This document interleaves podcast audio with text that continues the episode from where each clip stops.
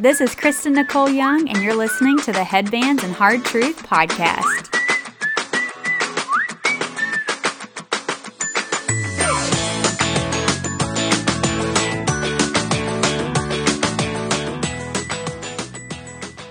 Hey, welcome. This is part eight of our End Times series study. So, thank you for joining for this many parts of the series. This is uh, part eight, and we're glad that you joined us. So, let's jump in. Okay, well, what we talked about in part seven, so hopefully you'll go back and watch that because it is very much tied to what we're going to talk about today because this is the rest of that. So we started talking about um, why is there a gap. We talked about the 70 weeks of Daniel, uh, that 70 weeks had been decreed for Daniel and for his people, the Hebrew people um, that would deal with Jesus coming and also with the last of days. And the 70th week, we've understood, has not yet begun. And so we've been asking this question why was there a gap between the 69th week and the 70th week? So the 69th week ended whenever Jesus came into Jerusalem to be crucified. Uh, and the 70th week has not yet begun. And so that's just a little bit of a recap. We're answering that question why has there been a gap? And so, our last session, we looked at the feasts of the Lord um, because we get a picture of God's prophetic timetable, the things that God intends to do with his people, but also with all of humanity. Um, and we get that picture through the feasts. So, we looked at there are seven feasts. We looked at the four spring feasts, which are Passover, the Feast of Unleavened Bread, um, the Feast of Weeks, and then Pentecost, or the Feast of uh, First Fruits. Okay, um, I'm sorry, not First Fruits, but yeah, the Feast of Weeks. Feast of Weeks or Pentecost. That's that's how we know it as. Okay, so those are those are the four feasts that happen in the springtime, and I think we ended talking about how um, when Jesus his first coming, he fulfilled the four spring feasts, mm-hmm. okay, with his first coming. And that there are three fall feasts that have not yet been fulfilled, but will be fulfilled with his second coming, okay? So, again, the feasts of the Lord, they're not Jewish feasts, they are the Lord's feasts. And um, so I want to I want to just take a little rabbit trail down here. I know that Kristen did a video on um, on Sabbath and uh, just recently, and was that yesterday or Sunday? Mm-hmm. Um, and you know, getting the question a lot, like, "Are you Jewish?" Um, well, no, we're just Christians who are, we're the Lord's people, you know, mm-hmm. and God in the creative ordinance in Genesis, He set um, an order, He set a rhythm, He set a pattern, and I think Kristen talked about all mm-hmm. that. Um, and and so that's why we observe Sabbath, but also as Christians, as the Lord's people, um, the feasts are also really important to observe. And again, we don't do it to be right with God. We just do it to walk in the ways of God, right? Mm-hmm. Jesus came and he he um, he fulfilled all the requirements of the law. Uh, because man couldn't do it. Mm-hmm. Um, and so he fulfilled all that for us but now we get to do it in freedom. You know, we get to do it and still follow the ways of God, but there's not this weight on us anymore that, oh, I have to do this to be right with God and I have to do this to earn salvation, right? Jesus came to free us of that. But we don't turn away from observing, right? We still observe, and the feasts um, they're not the they're not the Jewish feasts they are the the Lord's feasts Okay, and it says that very clearly um, in Leviticus chapter 23, which is a one stop shop for the feast. I mean, you can read about them in other places in the Old Testament, but specifically um, in Leviticus chapter 23, you'll see um, all the different feasts that are mentioned. Okay, so uh, now, so today we're going to pick up with the three fall feasts. So the first thing that we need to know is what are they? Well, there's the Feast of Trumpets, which is Rosh Hashanah. Um, there's the uh, the Day of Atonement or Yom Kippur, and then there is the Feast of Booths or Sukkot. Okay, S U K K O T. So those are all the Jewish names. But Kristen is going to read in Leviticus chapter 23. Um, we're going to first read about the Feast of Trumpets. So verses 22 to 25. tell us about that.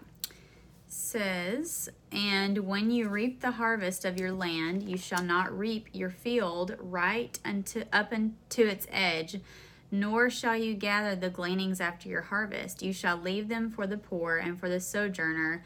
I am the Lord your God. And the Lord spoke to Moses, saying, Speak to the people of Israel, saying, In the seventh month of the first day of the month, you shall observe a day of solemn rest a memorial proclaimed with blast of trumpets, a holy convocation.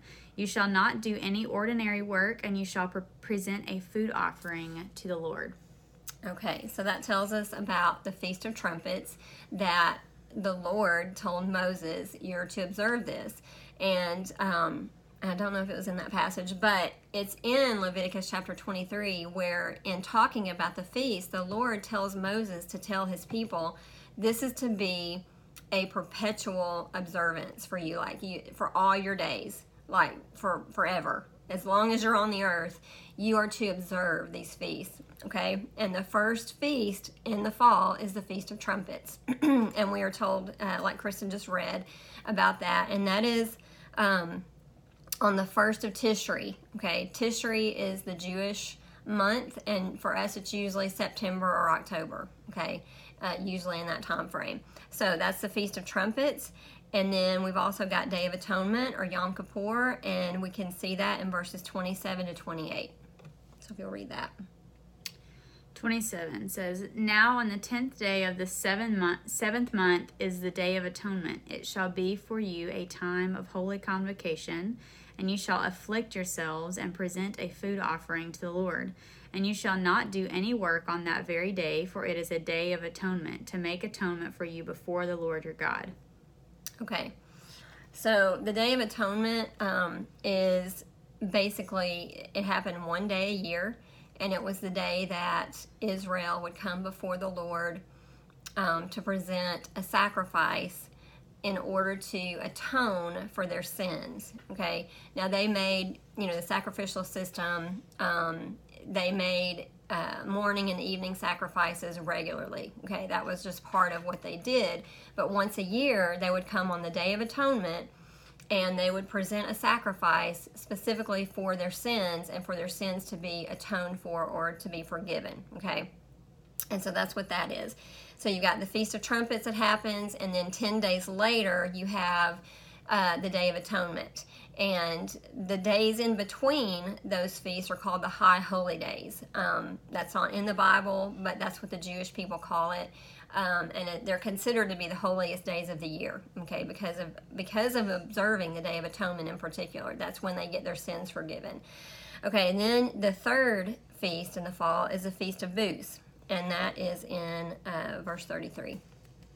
And the Lord spoke to Moses, saying, Speak to the people of Israel, saying, On the fifteenth day of this seventh month, and for seven days, is the feast of booths to the Lord. On the first day shall be a holy convocation. You shall not do any ordinary work. For seven days you shall, you shall present food offerings to the Lord. On the eighth day you shall hold a holy convocation and present a food offering to the Lord. It is a solemn assembly. You shall not do any ordinary work. Okay.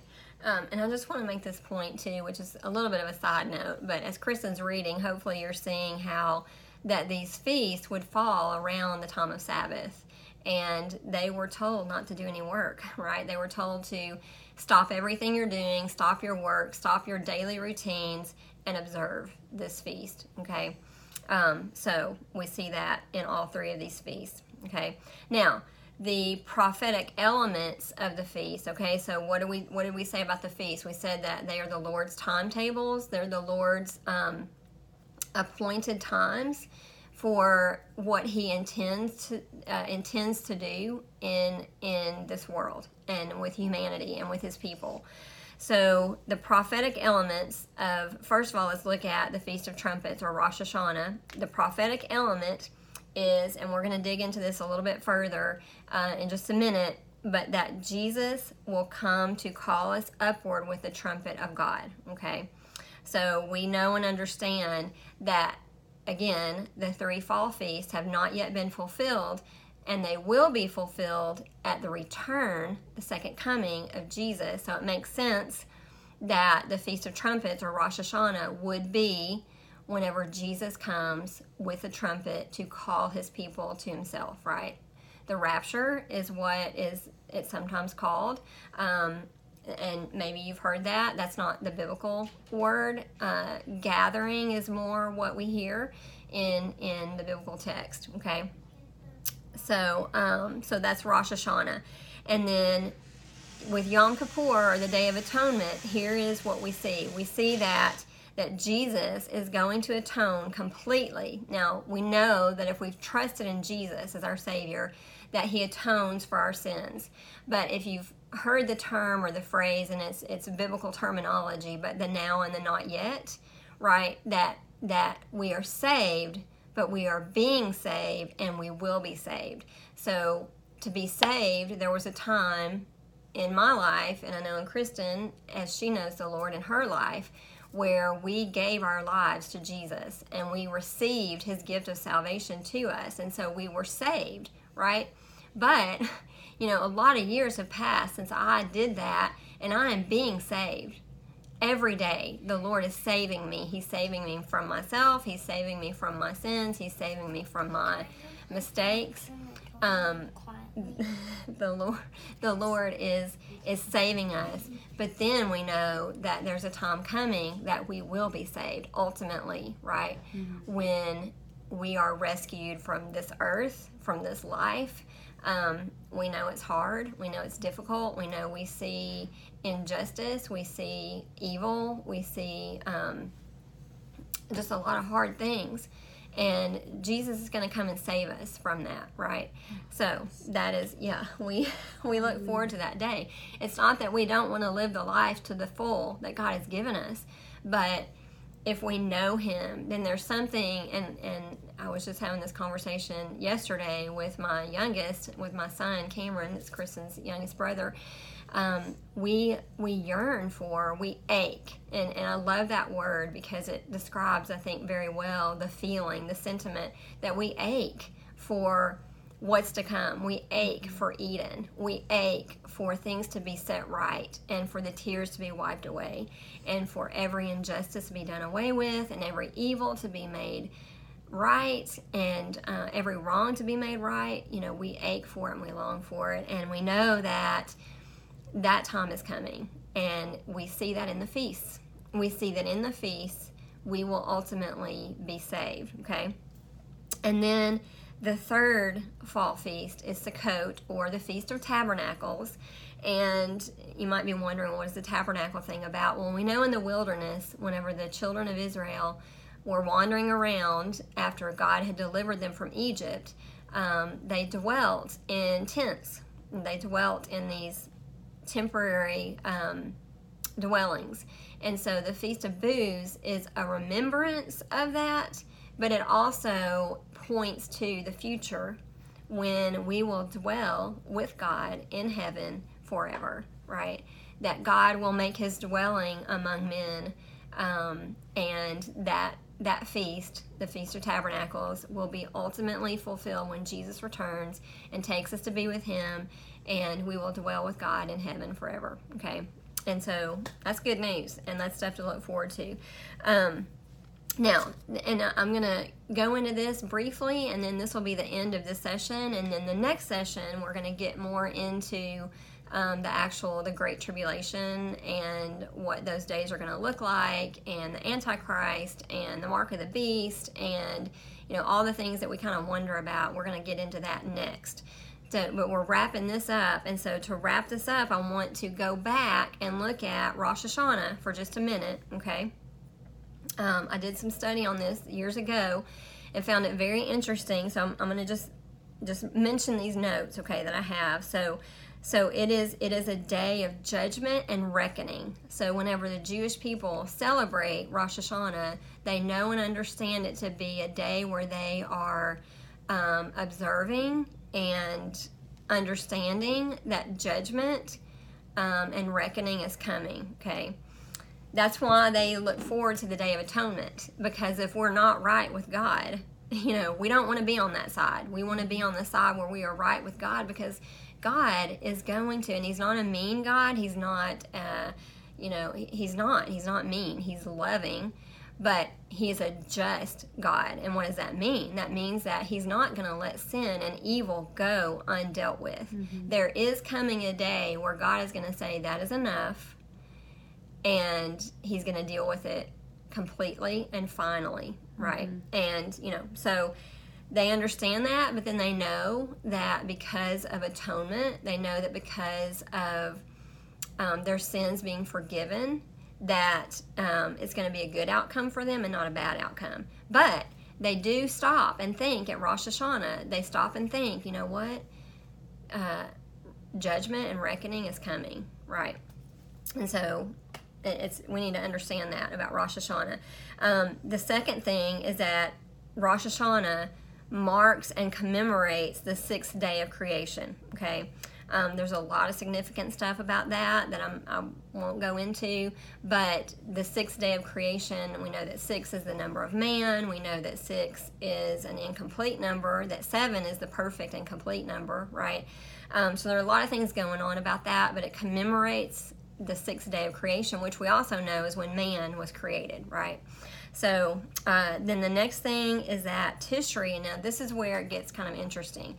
That Tishri uh, I mean, Rosh Hashanah is observed on the first and the second day of Tishri. Okay, so so what's significant about that? The reason that they did that was this was a um, this was a feast that was celebrated. It was a new moon. Okay, they were looking for the new moon because they knew that at the new moon, that was the first of the month, and that would be when their feast would begin. Well, if you think about this, think about a new moon, um, and I don't even know. People don't even, I don't think, look in the skies anymore, hardly ever. And we maybe we, you live in the city and the lights are so bright you can't see it, but be really good if we made a habit of trying to go see the moon, you know, regularly and just see what's up there. But but they would. Um, they would look for the new moon, and if you think about a new moon, it's it's a tiny little sliver, right? It's just a little bitty sliver in the sky as the moon will has you know it's gone through its process of waning and has then kind of disappeared and then it comes back as a little bitty sliver until it waxes and is a full moon. So they were looking for the new moon and it's a little bit hard to spot because it is so small and so you know skinny or tiny or whatever. Uh, it's just a little bit harder to see than a big bright full moon so now they would be looking for the new moon, and the reason that they would celebrate Rosh Hashanah for two days was in just in case they missed the new moon. You know, they were looking for it, and the, um, so Yom Kippur, the Day of Atonement, was ten days from Tishri, right? And the Day of Atonement was so important. It was so important they could not miss it. They had to make sure that 10 days later they were celebrating the Day of Atonement, which meant they had to make sure that they started celebrating Rosh Hashanah at the right time. Hopefully, everyone's tracking with me. Is that making sense? Mm-hmm. Okay. So it was really, really important that they celebrated that feast on two days just to make sure. It was like as a precautionary me- uh, measure, they wanted to make sure that they did not miss celebrating Rosh Hashanah. So they would celebrate it on the first and the second of Tishri, okay, while the officials were looking for the new moon. Now, what would happen in the old days is that um, when they spotted the new moon, they would send riders on horseback out into the countryside to declare to all the people the new moon. We see the new moon, right? So it is now time to celebrate Rosh Hashanah. The thing is, is that the people would wait. They didn't know the day or hour that the new moon would be declared. And they had to know when the new moon would be declared so they could celebrate the feast. So it's a two day feast. It's celebrated two days because they didn't know the day or hour that the new moon would appear. And hopefully that's sounding a little bit familiar, the language. Um, you know, Jesus said that when he returns, that we won't know the day or the hour, right? Now, what Jesus did make clear is that we can know the season, right?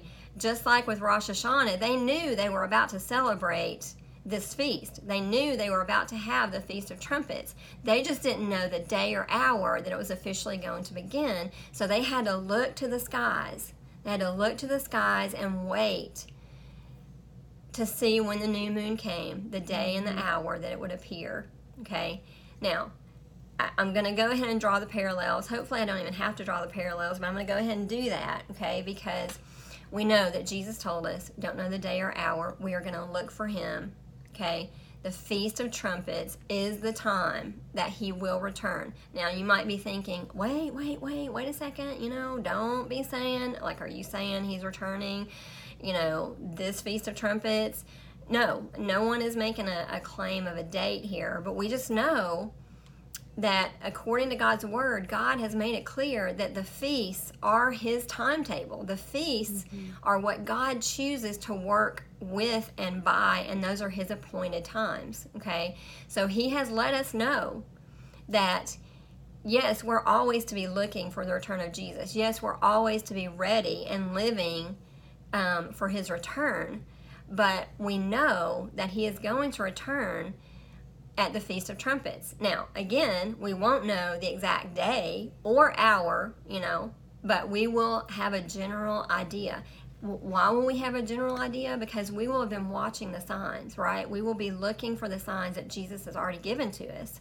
He's given us those signs. He told us in Matthew 24 what the signs would be that would precede his coming, okay? And so when those things have happened, and then it's time for the for the celebration of Rosh Hashanah, we need to be ready, right? We need to be ready.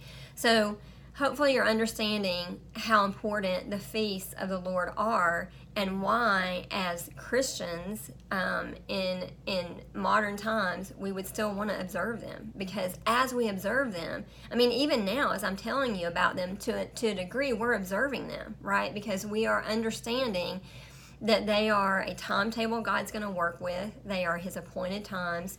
Um, but the more that we observe them, the more we understand what is being said, and the more it is ingrained into our minds and our hearts and our memory. Okay, so hopefully you see that and understand that and the importance of it. Now, I'm going to close with this. Um, so, we started with asking this question of why the gap. Okay, um, we know that God, you know, Israel had rejected her Messiah. And so God said, you know what? That's like the straw that broke the camel's back. Even though God didn't say that in the sense of like I'm never going to come back to you and I've broken my covenant with, covenant with you. We know that God has not broken His covenant, and He will return, you know, to His people to to draw them to Himself. Okay, but He is going to offer salvation to the Gentiles. So we learned that, and then we looked at the feasts. And so I'm going to reiterate there are four spring feasts, okay? The first coming of Jesus, those four spring feasts were fulfilled, okay? The three fall feasts, we know those feasts will be fulfilled with his second coming. Now let's think about what's in between. And I think I may have mentioned this on the last session, but in between spring and fall is summer, okay? What is going on in the summer.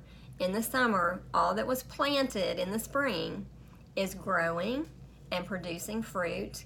And then as it continues to grow and produce fruit, is then harvested in the fall. Okay? Now, I'm going to draw the analogy, I'm going to draw the parallel, but I think you probably see it.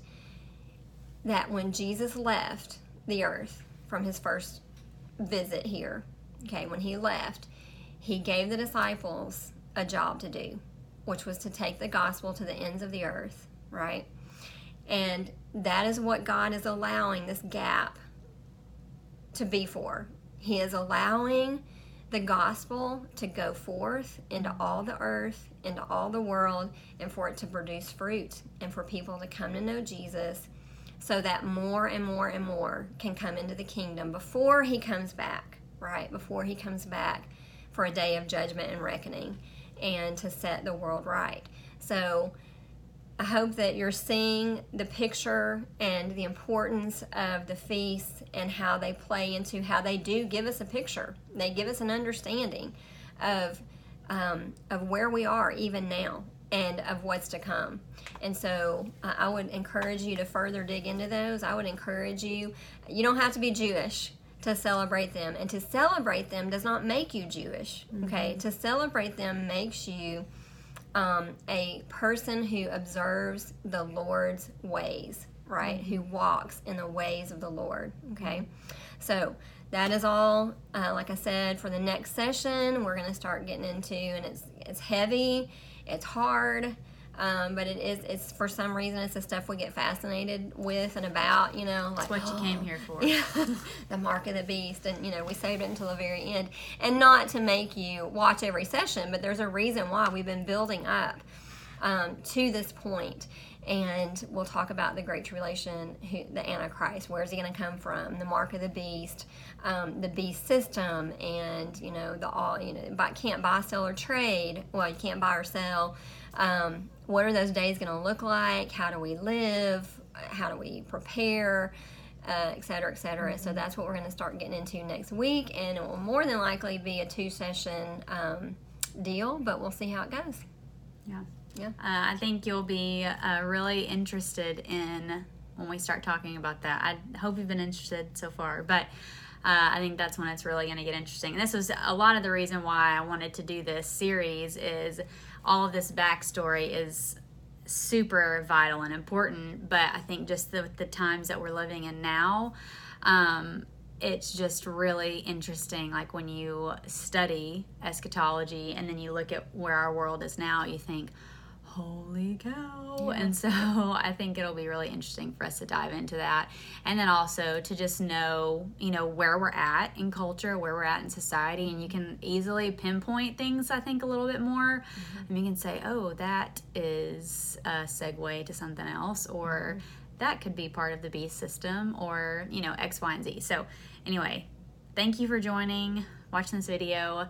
So excited to um, share next video and hope you come back for that one. And you can save, share, and subscribe. Bye.